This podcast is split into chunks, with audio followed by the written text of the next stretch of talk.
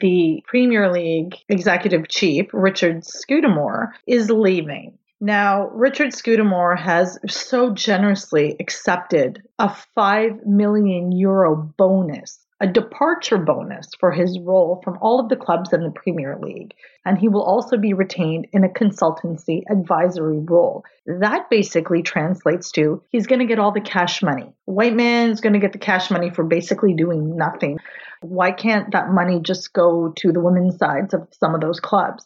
Even Manchester United has a women's side. Arsenal does. Chelsea does. They could use money for development. They could use money towards, you know, cultural sensitivity and anti-racism, anti-misogyny training, which is like desperately required in the Premier League. It's so frustrating when you see the gaps here. There's never enough for women's football, but there's always enough to give the white guy that's on his way out.